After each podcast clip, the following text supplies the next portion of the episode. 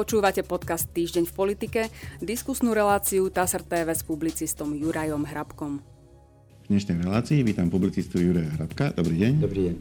Pán Hrabko, dneska budeme mať ako tému e, celý balík e, politickej agendy súvisiacej s referendum, ktoré prebehlo a ktoré bolo nakoniec neplatné a potom následným politickým dianím v parlamente. Vieme, že parlament už prijal novelu ústavy, ktorá umožňuje predčasné parlamentné voľby a aktuálne v čase, keď nahrávame reláciu, poslanci už rokujú o uznesení, ktoré by realizovalo konkrétne skrátenie tohto aktuálneho volebného obdobia. Začnem správou TASR o referende, takže je to správa z 22. januára. Štátna volebná komisia potvrdila neplatnosť sobotného referenda o zmene ústavy Slovenskej republiky.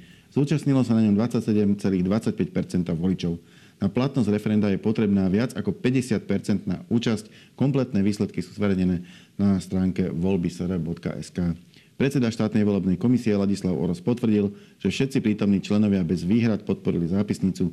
Referendum prebehlo v súlade so zákonom. Doplnil s tým, že sa neobjavili žiadne skutočnosti, ktoré by výsledok spochybnili. Oros upozornil, že išlo o prvé referendum od nálezu Ústavného súdu Slovenskej republiky, ktorý vyhlásil, že výsledkom referenda je bezprostredne záväzné rozhodnutie občanov správnou silou ústavného zákona.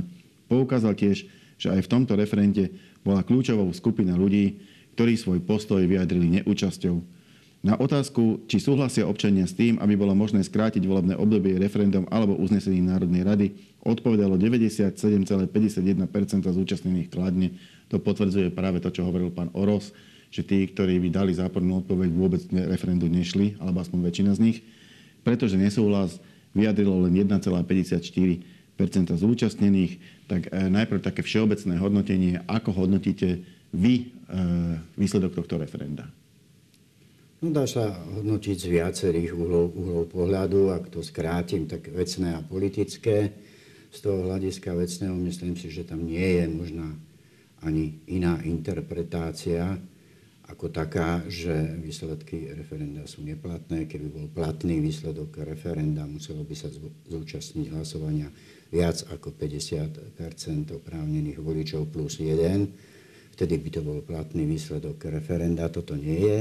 No a to politické hľadisko má zase opäť viacero, viacero faktorov alebo rovín Neviem, tie stranické možno môžeme, môžeme vynechať. Každá strana si pripisuje záslah, zásluhy na tom, že na tom výsledku mm. referenda, ako sa skončilo. Každá si všíma iba niečo a sú to stranické vyhlásenia. Áno, tí, čo boli, tí, čo boli pro, proti referendu, tí dávajú dôraz na to, že bolo neplatné, neprišlo 50%, tí, čo boli za referendum, zase dôraz na to, že prišlo skoro 30% všetkých registrovaných voličov, čo zase pri bežnej e, bežnej účasti na voľbách by bolo oveľa viac, možno aj nad polovicu.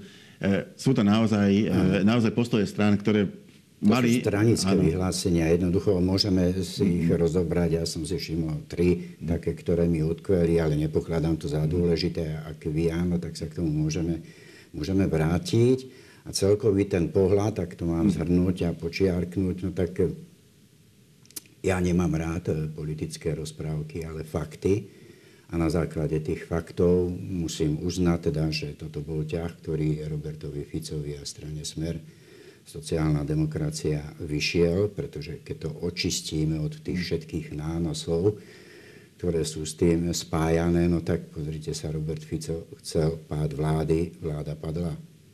Chcel predčasné voľby, tie s najväčšou pravdepodobnosťou budú chcel sa odlíšiť od Petra Pellegrini a od Petra Pellegriniho a odlíšil sa od neho, pretože Peter Pellegrini, čo sa týka referenda, tam nevedel, kde je, kde je sever a kde je juh.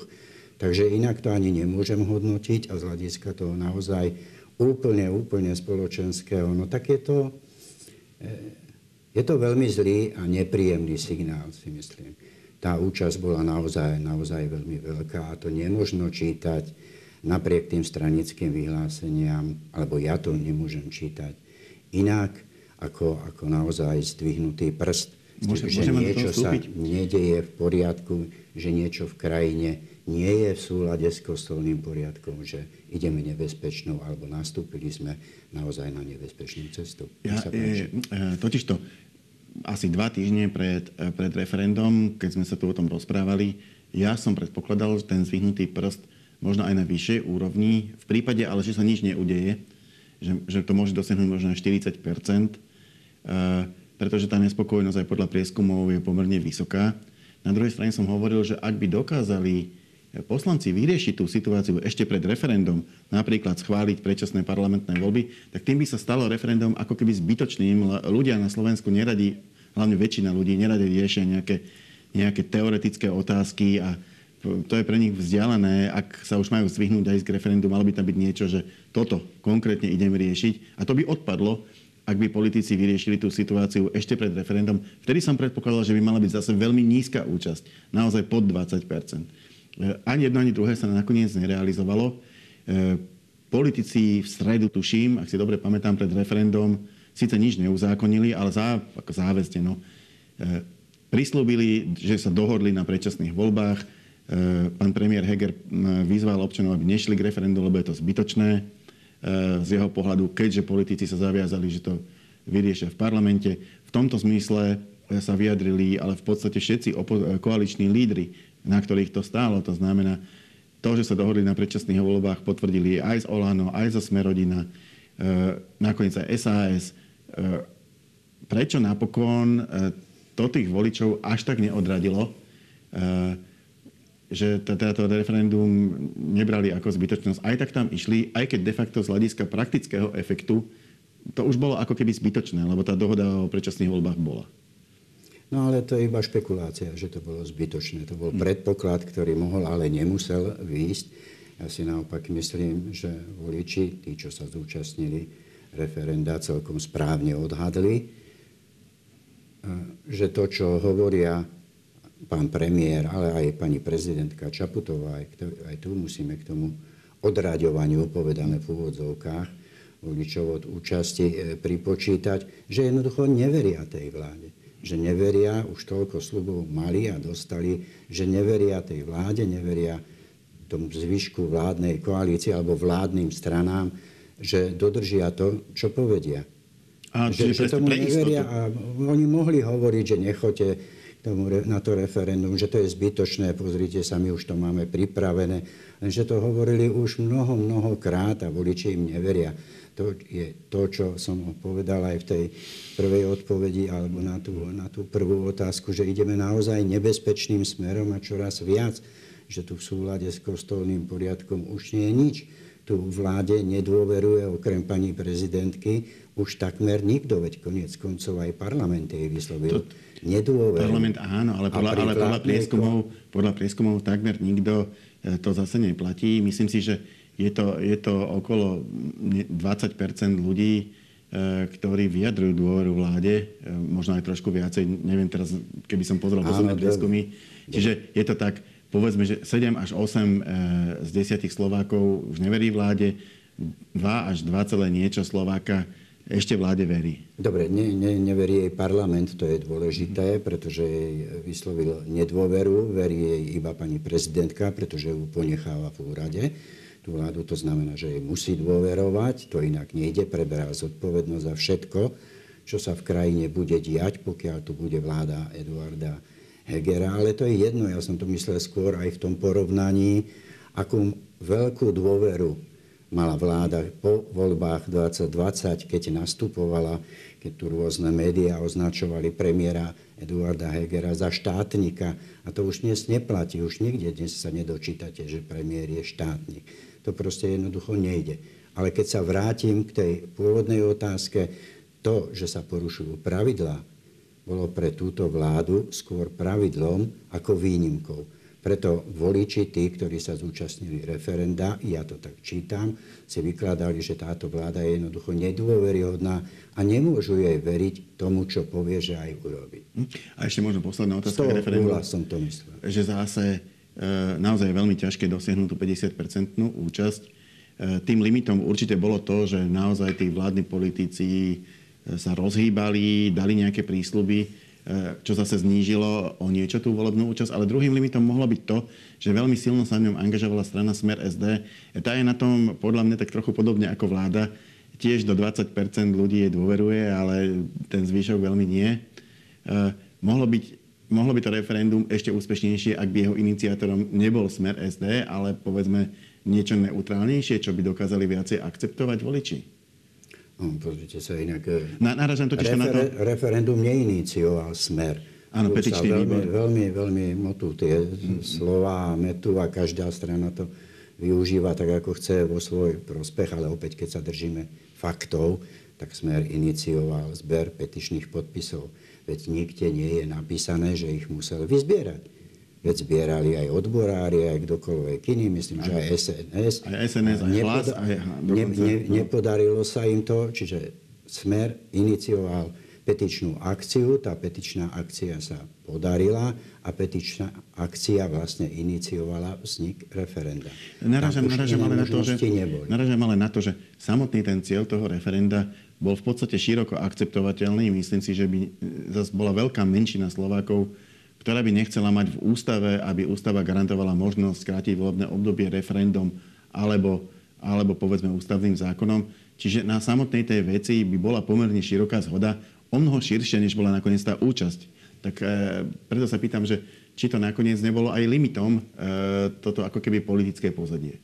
To si môžeme domýšľať. Mm. Samozrejme, že ak to bral niekto tak, a ako to tu bolo prezentované vo viacerých médiách, že to je referendum Smeru, no tak tí ľudia, ktorí nemajú radi Smer, nevolili nikdy Smer, ani ho nemienia voliť, tak pre nich to stačilo ako argument na to referendum neísť, pretože aj keď nejdem, hlasujem nohami, to je presne, presne to, na ten rozdiel od volieb. No ale zase faktom je, že toto bolo historicky prvé referendum, ktoré umožňovalo voličom priamo napísať ústavu. Ano. Priamo napísať text ústavy, ktorý by platil najmenej 3 roky. No len sa to prebilo tým, že však to je referendum smeru, tak prečo by som tam išiel. Ale aj tak, aj tak, e, je to na dlhšiu debatu, to nastavenie 50 plus 1. Mm. Ja keď by som chcel zašpekulovať, alebo poviem, alebo na základe tých skúseností, no a tých stranických súbojov o to, či je to referendum, voliči si neuvedomujú, že oni rozhodujú, môže to referendum vyhlasovať, kto chce, čo chce teda iniciovať, kto chce, čo chce, ale na nich záleží, na niekom inom už, keď je vyhlásené referendum. Trochu sa obávam, že by nebolo úspešné ani keby tam bola otázka, či žiadajú zvýšenie platov. Mm. Že aj tak by proste, išlo 50. 50% proste na referendum nechodí, výnimka bola iba jedna. Poďme do ďalšej témy. Poslanci Národnej rady Slovenskej republiky schválili zmenu ústavy v súvislosti s predčasnými voľbami. Skrátiť volebné obdobie parlamentu bude možné uznesením, na ktorého schválenie bude potrebných aspoň 90 hlasov poslancov. To, hovorí sa to v správe TASR 25. januára. Definitívne schválená zmena ústavy obsahuje pozmenujúci návrh Márie Kolíkovej. Na jeho znení sa dohodli strany bývalej vládnej koalície. E, to vlastne znamená e, Olano, za ľudí, ale aj SAS a Sme rodina. Skrátiť volebné obdobie sa bude dať len uznesením. Návrh uznesenia bude môcť predložiť najmenej petina poslancov, teda 30 zákonodarcov. Nebude sa to dať už referendum, čo bolo pôvodne súčasťou toho návrhu. Výrok v uznesení bude musieť podľa Márie Kolikovej obsahovať termín volieb, ale aj obdobie, v ktorom má predseda parlamentu deň konania volieb vyhlásiť, uvádza TASR. Parlament vlastne spravil dve dôležité zmeny oproti tomu pôvodnému návrhu ústavy vypustil možnosť skrátiť volebné obdobie referendum a zároveň zmenil to, e, Predtým tam bolo, že, referendum, že by sa mohlo dať skrátiť volebné obdobie ústavným zákonom. Namiesto toho je tam formulácia uznesenie parlamentu, na ktoré je treba, ale ústavná väčšina, teda najmenej 90 poslancov. Tak zase vás pýtam na dve veci naraz. Začneme teda, za, začneme teda od toho uznesenia, však o tom referende sme sa už rozprávali dlho. V čom je tá zmena? Prečo je dôležité, že to nie je ústavným zákonom, na ktorý treba 90 hlasov, ale uznesením parlamentu, na ktoré tiež treba 90 hlasov? Viac ako 90. Z hľadiska všeobecného alebo praktického. Z hľadiska, z hľadiska všeobecného je to iba dobré. Ten postup podľa ústavy je v prvom rade taký, že aj na schválenie návrhu ústavného zákona potrebujete istý čas, hoci viem, ak sa opäť teda nemá zneužiť skrátené, zrýchlené legislatívne konanie, čo sa bežne stáva, to sa stávalo aj keď padla vláda Ivety Radičovej, tak do 24 hodín bola schválená novela ústavy, ktorá umožnila voľby. Lenže to by sa takto robiť nemali. Ja chcem tomu veriť, teda, že si to poslanci uvedomili nielen v tomto prípade, ale aj pre budúcnosť. Ústava nemá takéto niečo zakotvovať, to má byť všeobecný. Mm-hmm. Predpis nemá priamo určovať, že voľby sa vykonajú, ja neviem, hoci aj v prechodnom ustanovení, že voľby sa vykonajú, teraz poviem, 5. júla. Mm-hmm, Hej, tak to nemá. Uznesenie to môže robiť, tam je ten, ten rozdiel. A zase, zase treba povedať, že s tým uznesením prišiel vlastne Robert Fico a pani Kolíková to iba odpísala, že to môže byť uznesením. Samozrejme, ten pomer poslancov sa nemení, tak ako na ústavný zákon, aj na to uznesenie, aby bolo platné, účinné, potrebujete súhlas najmenej 90 poslancov, čo je podľa môjho názoru správne že musí byť takáto ústavná väčšina, pretože tu nejde o fazulky. To má veľmi veľké dôsledky a môže mať. Takže to, že to je forma uznesení, je to super. Na druhej strane zase uznesenie máte, uznesenie môžete zrušiť, uznesenie môžete zmeniť, môže oveľa ľahšie sa s ním nakladá ako s nejakým ústavným zákonom. To som chcel práve povedať, úplne že... iné dôsledky. Tá debata je úplne, úplne iná potom. Aj z formálneho hľadiska je iná, pretože pokiaľ by neprebiehalo skrátené legislatívne konanie, e, ktoré by sa účelovo vypísalo kvôli tomu ústavnému zákonu, no tak musí prísť prejsť prvým čítaním, musí prejsť debata v druhom čítaní, zvykne sa mesiac počkať, a vlastne až na ďalšej schôdzi e, sa schváli, schváli vlastne v treťom čítaní, čiže trvá to mesiac, ak sa to neskráti. Ale tak to má byť, a... pretože počas toho mesiaca, dvoch sa vychytajú tie muchy, ktoré v tom návrhu sú zlé. Ale to je... Alebo sa to ešte viacej zhorší, no a, to je aj tak. Aj... Je, a je to zákon, jednoducho, aj keď ho chcete zmeniť, zase musíte novelizovať zákon, postup je taký istý, musíte dať návrh, buď sa to dá skrátenom legislatívnom, keď sa nedá, zase to trvá rovnako dlho. Jednoducho má to svoju procedúru. E, ta, takéto... Nie bezvýznamnú, pardon, to nie je bezvýznamná procedúra. A kdežto pri, pri uznesení podá návrh 30 poslancov na uznesenie, e, napríklad prvý deň schôdze, e, zaradí sa, prerokuje sa, uznesenie sa schváli, napríklad by sa schválili, teraz sa rokuje o tom, že by sa schválilo skrátenie volebného obdobia tak, že by 30. septembra prebehli predčasné voľby. Čo ale bráni poslancom e, na ďalšej schôdzi e, si, si k tomu sadnúť, prijať návrh uznesenia, ktorým sa toto uznesenie zruší a schváliť iné uznesenie, že sa skracuje volebné obdobie, ja neviem, do 20. mája, ako by to chcel Robert Fico, alebo do 31. decembra, e, ako by to mohol niekto vymyslieť, alebo sa proste neskráti. Jednoducho dá sa to spraviť tým pádom hocikedy. Áno, ale to je, to je práve tá výhoda. To nie je bezvýznamný, ten legislatívny proces nie je bezvýznamný. On v podstate trvá o mnoho dlhšie pretože ak zahrnieme do toho aj pripomienkovacie konanie, tak to trvá, trvá o mnoho držšie a nehovoriac o príprave návrhu toho, toho zákona. Toto uznesenie je úplne jednoduché. Áno, dá sa tak s ním narábať, veď konec koncov budeme toho svetkami aj teraz, hoci nepôjde, pôjdu alebo malo by ísť e, o pozmenujúce návrhy k tomu uzneseniu, ale to je úplne jedno, ako keby uznesenie bolo predkladané zvlášť. Teraz e, to modelujem, ak by sa Smer rozhodol, ako hovoril včera, predložiť vlastné uznesenie. Nie e, pozmenujúci návrh k tomu, čo je, ale vlastné s dátumom e, volieb v máji, no tak by sa hlasovalo o tom uznesení, neprejde.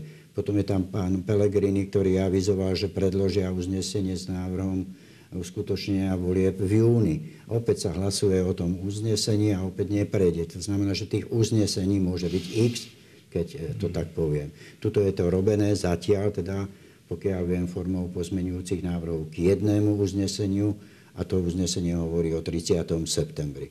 Ale inak to s tým uznesením môžete narábať voľne akokoľvek.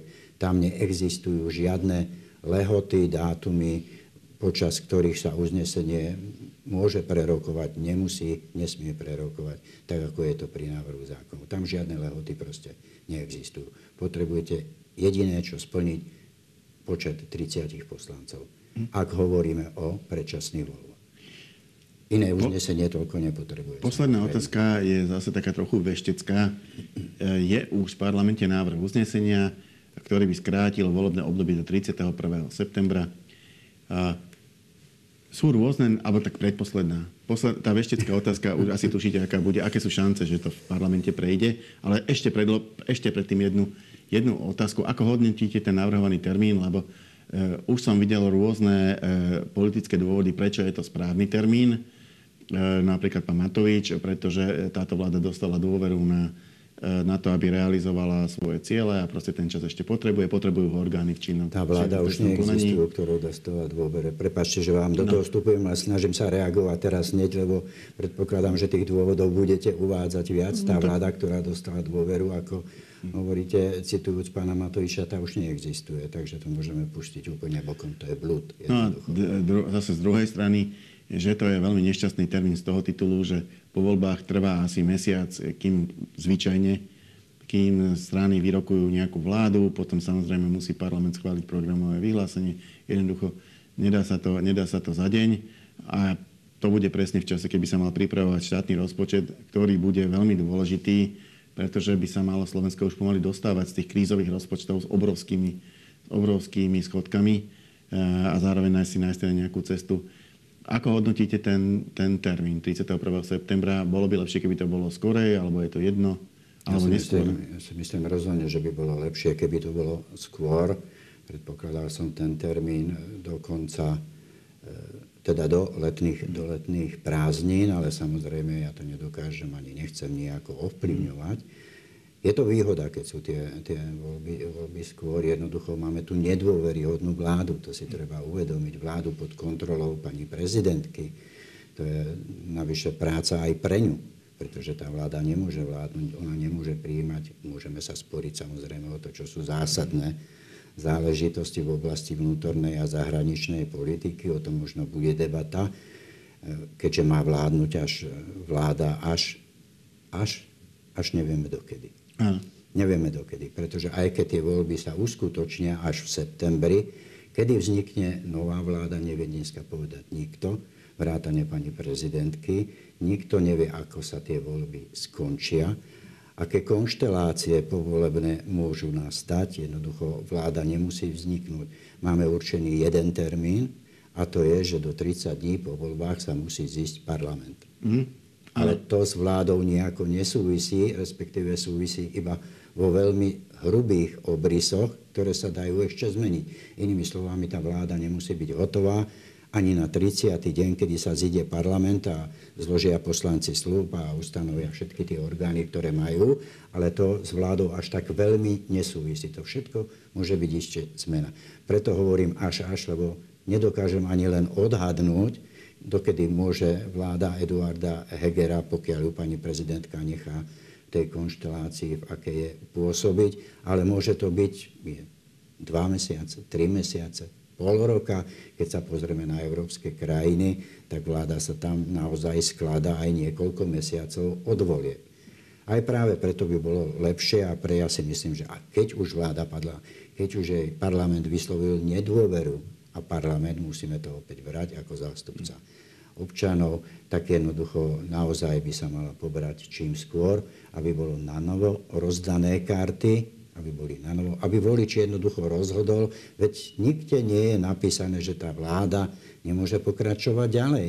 Veď tu sa všetci ak ľudia, ak ľudia zvolia tej strany. sú z toho, že tu ide ten, tam ide ten, kto chce vládnuť, táto vláda hádže uterák, veď ona má všetky možnosti a šance, aby tú situáciu dokázala zvrtnúť, ktoré nemá opozícia, aby presvedčila tých voličov, že veď my to robíme správne, my to robíme dobre, zvolte nás, my to myslím, že dobre, budeme, budeme, no veď áno, lebo tá prax je iná, ale nerozumiem tomu, prečo sa boja volie, prečo sa volia jednoducho ďalšieho rozhodnutia voličov. Veď tí voliči, nikde nie je napísané, že opäť tu nemôže prísť vláda Igora Matoviča, Eduarda Hegera, ko, kohokoľvek si len vyberieme. Veď to, to všetko rozhodnú voľby, nikto iný. A teraz tá bodka zavetov. Aké sú šance, že na budúci týždeň parlament uznesením skráti e, volebné obdobie? E, je to už e, skoro hotová vec, alebo je tam aj reálna možnosť, že to nakoniec z tejto cesty zíde a pôjde sa nejako inak napríklad k riadnemu volebnému termínu. Neviem si tú, tú druhú možnosť celkom dobre predstaviť. Do toho by určite už, eh, nie že mohla, ale musela povedať niečo aj pani prezidentka. V takom prípade samozrejme 90 poslancov nemôžete prinútiť, aby hlasovali tak, ako, ako, ako nechcú hlasovať.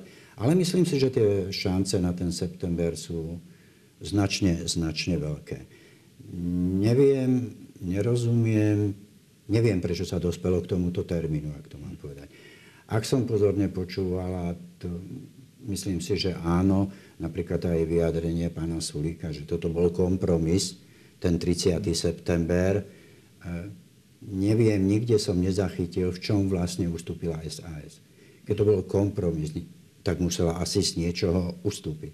Nikde som nezachytil, v čom ustúpilo Olano, v čom ustúpilo za ľudí, ktoré vtedy, dovtedy prehlasovalo, že predčasné voľby teda v žiadnom prípade a aj jej traja poslanci by dokázali zablokovať ústavnú väčšinu, to sme videli pri tom hlasovaní teraz.